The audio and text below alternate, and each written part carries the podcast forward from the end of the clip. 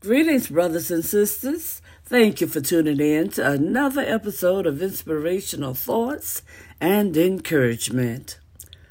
Today's scripture comes from the second chapter of Hebrews, verses 14 and 15. Reading from the New Living Translation, it says, Because God's children are human beings, made of flesh and blood, the Son also became flesh and blood.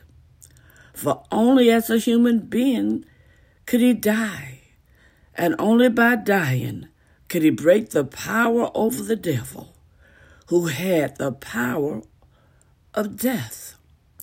Only in this way could he set free all who lived their lives as slaves to the fear of dying.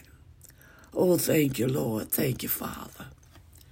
Lord God, we pray that you'll bless the reading and hearing of your holy word. We pray for the courage to always be obedient. And Lord God, we pray that you'll continually bless us with spiritual insight, wisdom, and understanding as we grow in the knowledge of you, Lord God, as we grow in the knowledge of your love for us, Lord God. This we pray in the precious name of Jesus, your Son, our Savior. Amen and amen. Thank you, Lord. Thank you, Father. Brothers and sisters, for many of us, Death is our greatest fear.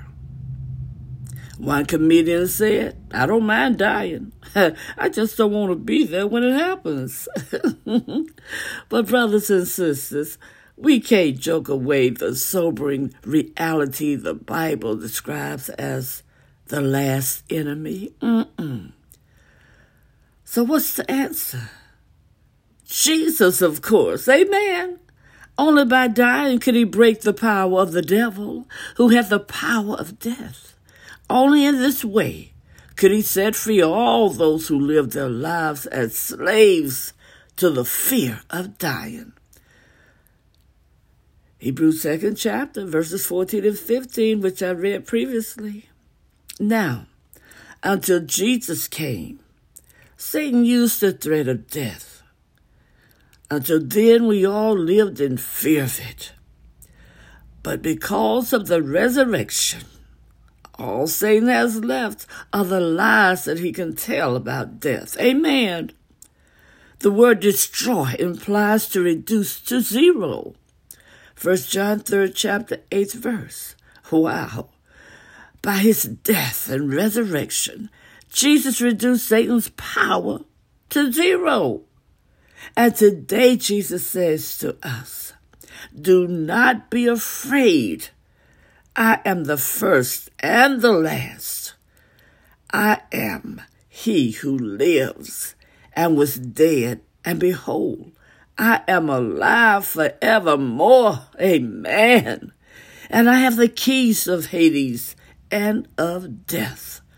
Revelations first chapter, verses 17 and 18.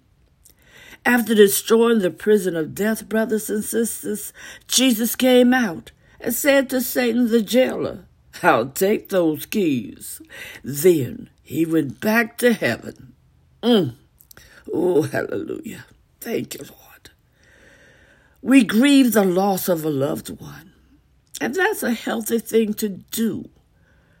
But you can handle the grief when you know that you can live through it. Amen. And that you'll be reunited. Yes, reunited in heaven with your loved ones.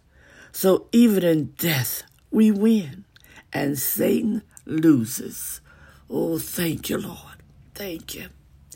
So be encouraged by the truth, brothers and sisters. Hold on to the truth. Use the truth in times of trouble and believe what God has said. Amen. Know that it's okay to grieve the death of a loved one. is a healthy thing to do. But know that you can live through it and be reunited in heaven with your loved ones. Oh, thank you, Lord. So have a blessed journey.